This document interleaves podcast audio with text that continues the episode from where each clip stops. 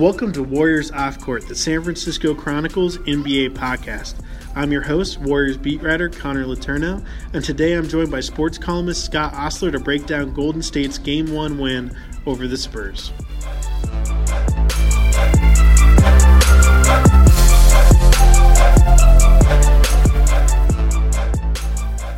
So, Scott, here we are in an empty interview room here at Oracle Arena. Um, we're fresh off the Warriors 113 92 route of the Spurs in game one of, of the first round. And, um, you know, we, we, we just logged through what felt like a lot of press conferences and we heard a lot of things. But obviously, the big takeaway today has to be that these Warriors came out and did what you what you know if you're following this team they did what you want them yeah. to do they played like the group that won an NBA title last year, and obviously they're without Steph Curry, but you know they were really focused and attentive on both sides of the ball, and that's really a far cry from what we saw from them this past month. But I guess that's the difference the playoffs make. Yeah, I, to me, this was a game that that was perfect for everybody because if you're like the Debbie Downer type, you could say, "Oh, just against the Spurs, and the Spurs don't really have anything," and you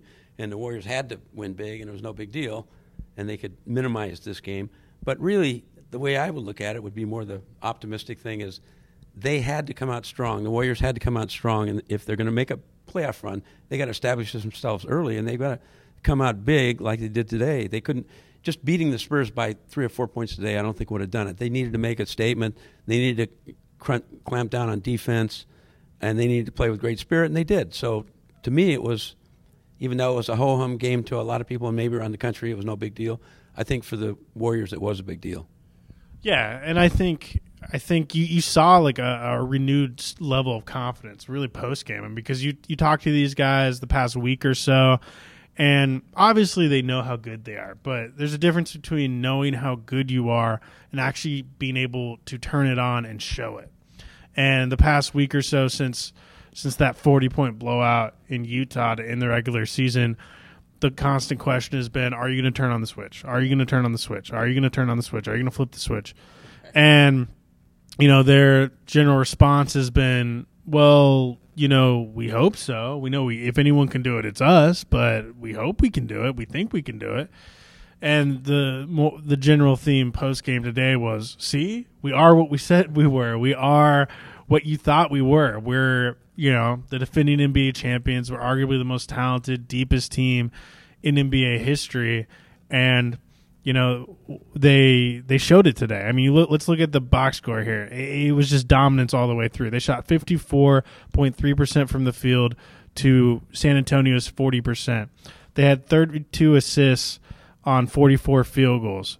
That now was that was 19. that was big because you, if you if you think about it, toward the end of the regular season, they got away from kind of their movement heavy blueprint. They were playing a lot of ISO. They're giving the ball way too much in uh, way too much to Durant in one on one situations and getting away from what they like to do, which is spread the floor, uh, move off screens and and what you found is when they're moving the ball like like they can, Klay Thompson shockingly enough, had a bunch of wide open looks and capitalized. He was 11 for 13 from the field for 27 points, which is the exact type of stat, stat line you want to see from Klay. He doesn't necessarily get up a ton of shots, but he's efficient with it, and he's phenomenal at moving off screens and getting open. And today was a great example of the type type of game you want to see from him. I thought it was also a good example of the type of game you want to see from Durant. No, he didn't go off for 44 points.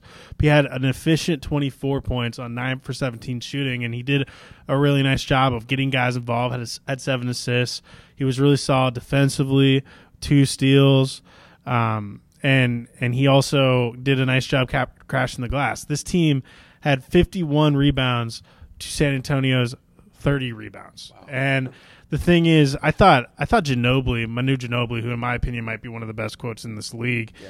uh, had a really telling quote post game where basically he said, you know, for us to have a chance, we need to do everything right. We need to play better than we even think we can play. We need to overachieve. Yeah and they didn't do that today. Obviously, they they made a lot of mistakes that are pretty uncharacteristic of Gregg Popovich coach coach teams. Really, in that first half, there was a lot of situations where they just weren't helping on defense, weren't you know we're getting fooled on screens, weren't weren't weren't uh, switching quickly enough, and they looked a little bit discombobulated. And my biggest takeaway from this game was just the stark contrast in talent that these two teams have. Obviously, the Spurs did a nice job against the Warriors in the regular season, but as we've talked about at at nauseum, the Warriors were kind of plodding through the regular season. Now that these games matter, you're starting to see the Warriors' true abilities come out, and uh, the reality is on paper and in reality, th- this team is just so much more talented than San Antonio. Obviously, San Antonio is without Kawhi Leonard, but I honestly think this is the worst San Antonio team in 20 years yeah. since they started their streak of of playoff appearances. I mean, if you just look through this roster, there's some solid role guys, but I don't think they're even necessarily elite role guys. I mean, yes, you have LaMarcus Aldridge, who's an all star, but outside of that, Patty Mills, Dejounte Murray, Kyle Anderson, Danny Green. Obviously, Manu Ginobili's well past his prime. Tony Parker is beyond well past his prime, and put Pau Gasol's well past his prime. So it's just not it's not a roster that scares you. I think we said last week on the pod this was probably the best matchup for the Warriors. What what do you think about just the state of state of San Antonio right now? And do you think that they have even a chance of, of testing this Warriors team going forward? No, I'm just you know when you add this up, you look at the box score that which we're doing right now. Um, San Antonio's got one f- guy who you would fear on offense, LaMarcus Aldridge. You know, Patty Mills can score; he can do okay. But LaMarcus is the guy that's got to score for them, right? Okay, he's their scorer. You look at the Warriors; they got like five guys who are in that category who, oh my God, this guy could go off at any time and get 30 points or 35 or something like that. And you just can't, it, it's just a total mismatch. And uh, sometimes I wonder why, I know Popovich is a coach and he's got that in him, so he has to get mad. And when his guys have lapses, which they had today in defense and stuff, it's right for the coach to get mad. But in a way, I almost want to see Pop just sit there and think, well, you know, we're doing the best we can.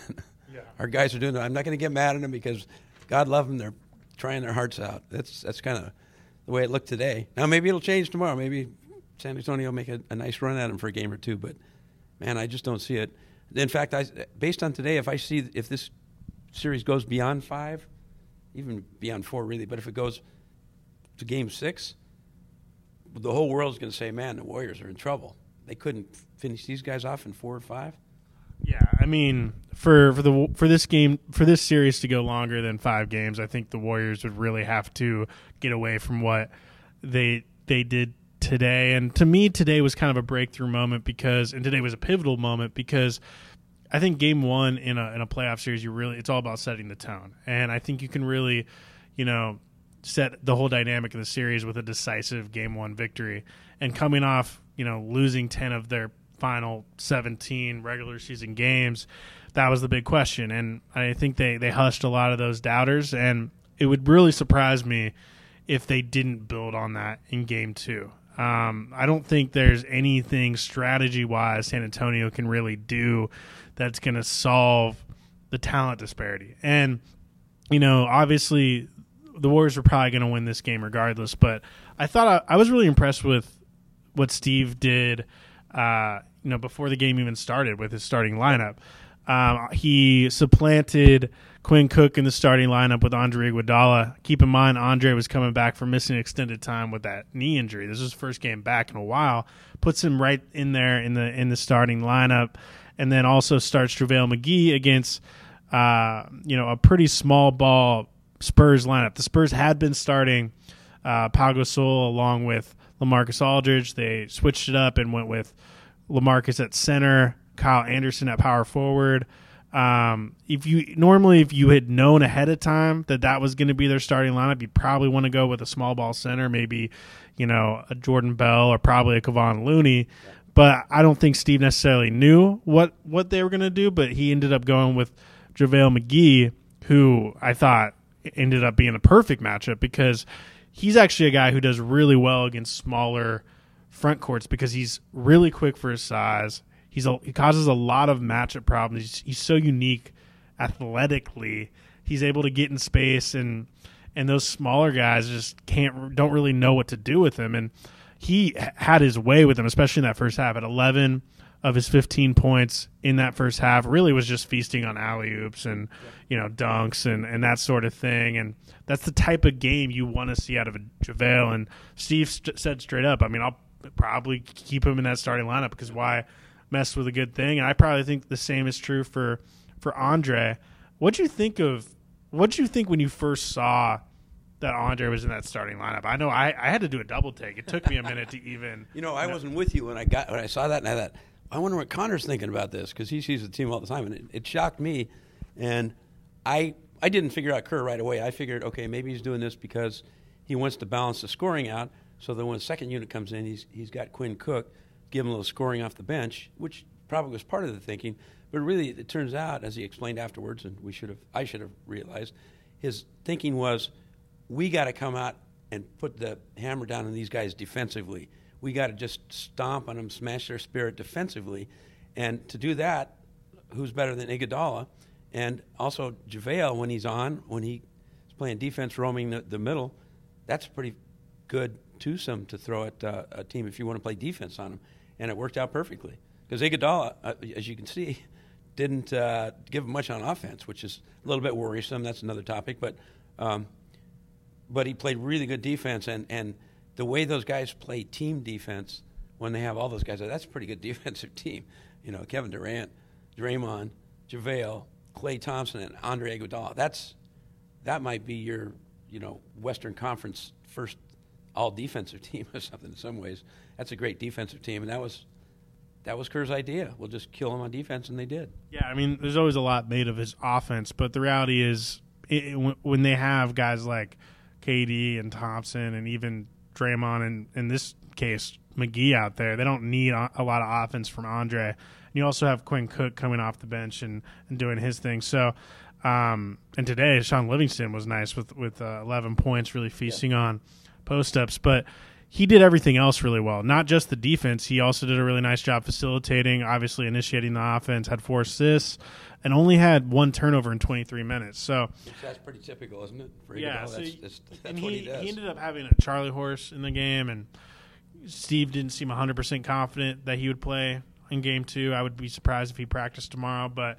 um, they have to feel good about just the fact that they have that as an option now that they've done it before. They've had success with it. Yeah. If they have to put Quinn Cook back in the starting lineup for game two, I don't think they're going to feel uncomfortable with that by any stretch of the imagination. But it's just another tool to have in their toolbox until they get Steph back. And it was announced today that Steph will be re- reevaluated in a week. There's really no news there. Obviously, that means he'll definitely be out through game three. But I, the chances of him coming back for even a game seven seem minimal. Uh, I don't expect to see him back till the Western Conference semis. So it's just about figuring out ways to get through.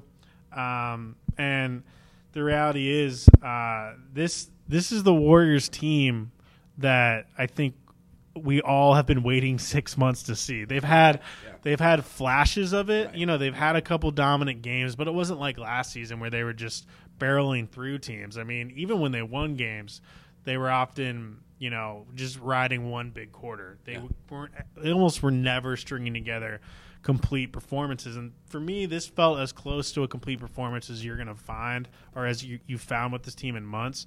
And like you said, it, it, it was really starting off strong defensively. That first quarter, I mean, it took them like oh, like half the first quarter to even get to ten points. Yeah. Spurs. Um, but you, yeah, you see these guys a lot more than I do. But to me, um, what st- stood out to me early on on their defense was just the, the switching was great. They were right on everything. They weren't getting burned. They were staying with guys. They weren't leaving people open. It was uh, like sort of vintage Warrior defense.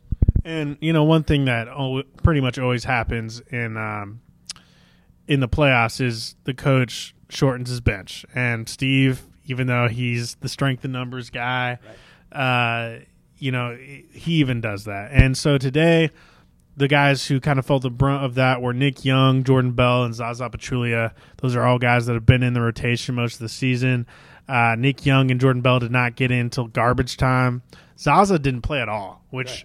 honestly surprised me a little bit just because he played Damian Jones ahead of Zaza. I don't think that means Damian Jones is ahead of Zaza on the depth chart. It was probably just a situation where he wanted to give Damian some Playoff some taste. some playoff minutes in, in garbage time, and Zaza doesn't really need that at this point in his career. Uh, but it was still kind of interesting, and I think it, it also just reinforced where Nick Young is on the priority list at this point. I mean, Nick Young has played big minutes for this team over the past months since they've been so so injured, but when it comes to games that matter, Nick Young has not proven that he is consistent enough to actually be on the floor in meaningful minutes in games that matter. There were a couple games this year that he could, you know, be blamed for for having lost for this team when he had to play bigger minutes or had to play down the stretch. He's just not a reliable guy. He doesn't make great decisions. He doesn't have the highest basketball IQ. He's not obviously not great at defending. The one thing he can do is shoot the ball, but that's with this team that's probably not going to be enough for you to get on the court when it matters in games that matter. Right. Yeah, you still want him to. There's times out there where you want him to. Okay, you got an open shot, but pass the ball because that's what this team does. Don't just take the first open shot every time. And he's he still goes to that tendency, even though, you know, he's tried I think during the year to sort of warrior up and, and be more like their their team style, but he's kind of in the end he's he is what he is, right? Completely, and um, you know it's always it, it's always fun to to do predictions. Obviously, last week when we did the podcast, or I guess just earlier earlier this week, I said that the Warriors would win in five. What did you say again? I said five. Yeah, we both said five. Based off what we set, saw today, what's your re- revised uh, prediction? I'll say three. They'll win in three. no, I, I just uh, believe me. I've seen a million playoffs. I've covered a lot more, going further back than you because you're a youngster. But, and so I know how crazy the mood swings can be in the playoffs. From one game to the next, the team that was unbeatable wins by 30. The next team time they come out and they can't play. I've seen it a thousand times. It's, in fact, it's more the norm that that teams will have that mood swing where they play a good game and then have a hard time the next game. But I just don't get that feeling from this. That the talent mismatch combined with the Warriors' sort of reinvigorated mindset, just to me, it reeks of a four-game sweep. No, I completely agree. At this point, I'd be surprised if it wasn't a four game sweep. I mean, it, it could always go five. You you can never predict. You know, there's there's very it's very possible that there could be a game three letdown in San Antonio and it goes five. But it's just so clear how much better the Warriors are than San Antonio. I don't I don't think the ta- there's a larger talent gap of any playoff series in the NBA right now. Um, it doesn't look like Kawhi is going to come back. Um, and even if he did come back, yeah, and by the way, re- yeah. reintegrate him to everything, True. which which is like a completely new team at that point. Yeah, that's just not going to happen. And to me, with one sad thing, sidelight of the, this whole series is the fact that the two big guys are out. That, that Steph and Kawhi Yeah. are out, and you know, in the play, you want to see both those guys out here because Kawhi is a phenomenal player. We know about Steph, but Kawhi's a beautiful basketball player, and they need him. He's the key to their team, and to, without him, it's just not fair. No, and that's obviously what we saw in the Western Conference Finals last year. You know, the the Spurs were up 16 and a half, and then Kawhi gets injured in that third quarter in game one, and it, they're just they're just not the same team, which is why it, it's so impressive to me that the Spurs won 47 regular season games. I think, you know, he, he's not going to be necessarily in the discussion because there were so many other impressive coaching jobs, and I think kind of people take for granted the Spurs almost monotonous winning and, and the fact that they've been to 21 straight playoffs now, which is unbelievable. Um, but the fact that he was able to get this team, this team that we've kind of spent the majority of this podcast kind of, uh, you know, belittling or, uh, you know, p- poking holes in, and got this team to 47 wins. In some ways, this team's the opposite of the Warriors. They knew that they didn't have a lot at their disposal most of this season because they only had Kawhi for nine games. And so they tried to get the most out of every regular season win. They played hard. They they did the little things right to eke out close wins to get to 47 wins. The Warriors, they knew they were maybe too aware of the fact that they were the most talented team on the court most of the time, and just kind of slept walk through a lot of games and still got 58, which I've I've written a couple times. Probably the most apathetic 58 win uh, regular season in NBA history. I don't know if you win an award for that, but uh, so kind of looking ahead a little bit to game two. If you're Popovich, you know what do you do? What what what's your what's your uh, you know what's your game plan? What what changes do you make to to the plan? Well, you can't do too much. You can put Pau Gasol in the starting lineup. Maybe that'll change things a little bit, give you a little more offense. You know, he's he's old, but he can still heat up and score 20, 25 points. So that that could be one change. Other than that, there's there's not a lot he can do. Yeah, that's the thing. Is I mean, I think a lot of people, you know, say, "Oh, but they have Popovich. He'll have a great game plan for game two. and it's like, yeah, but at the end of the day, you have what you have, and it's not like there's any big revelations at this point in the season. You know what you have. The Warriors know what they have. You know, the Warriors know what the Spurs have. And so you're right. I mean, they they can probably maybe defend. They can try to defend uh, Klay a little better off off uh, off screens. They can maybe start Pau. They can maybe, you know, I don't know. There's there's just not a lot they can do. Uh, and the reality is, when it t- comes to defending Klay, no one has really figured out how to stop Klay coming off a screen. I mean that he's arguably the best catch and shoot player in the history of the game. You know, he has the quickest release in the NBA. I mean, there's there's only so many things you can do, which just reaffirms our point that this is not going to probably be much of a series. Um, you know, and what do you think of the crowd today? I, I, I know our boss our boss Al was here and he seemed pretty impressed by it. To me, it just felt like you know a normal playoff environment. What do you think? Yeah, you know, uh, Kevin Durant came in the the interview room afterwards and he, you know, I praised the crowd, but it's funny. I, uh, Durant is kind of a low key guy anyway, but if you listen to that interview, he was like, "Yes, the crowd was very good. It got us into it. We were. It really helped us get charged up. It it almost like, uh, you know, faint praise." And and I I'm not saying he didn't mean that, but to me it was yeah it was sort of uh, okay yeah they're into it. They would they let the Warriors sort of dictate the mood though you know when the Warriors were going good, which they were kind of early on, then the crowd got into it. If there were a lull, the crowd would be in a lull. So it wasn't it was not a madhouse. It was it was fine. It wasn't like it was dead, but it was definitely not a madhouse. Yeah, and I think we've kind of I think we've kind of analyzed this game as much as humanly possible. The reality is it was a pretty straightforward game. The Warriors looked like they should have looked and the Spurs looked like a team that just can't hang with the Warriors. So it'll be interesting to see if there's any changes to that to that uh, to that analysis come game two. Uh, we're going to be doing this Warriors off court a lot more in the playoffs during the regular season. I admittedly was not great about it. You know, we did it at, at most once a week. Uh, we're going to be doing it at least twice a week, pretty much after every game. Uh, maybe even on off days. So uh, be sure to follow us on iTunes if you aren't already, and give us some feedback. We appreciate it. By the way, after uh, if the, the, Spurs should win Game Two, can we erase this tape of us? yeah, no, we we might need to. I mean, the reality is a lot can happen in the playoffs. I personally, though, feel pretty strongly that the Warriors are are just so much better than the Spurs team. So uh, we'll see. I'm looking forward to covering it throughout throughout this series with Scott. We're and we're going to be in San Antonio. We get to be in San Antonio for six. Walk, baby. Here we come. days. So uh, if you guys have any, uh, you know, restaurant recommendations, you know, anything to do in our free time, just let us know. Thank you.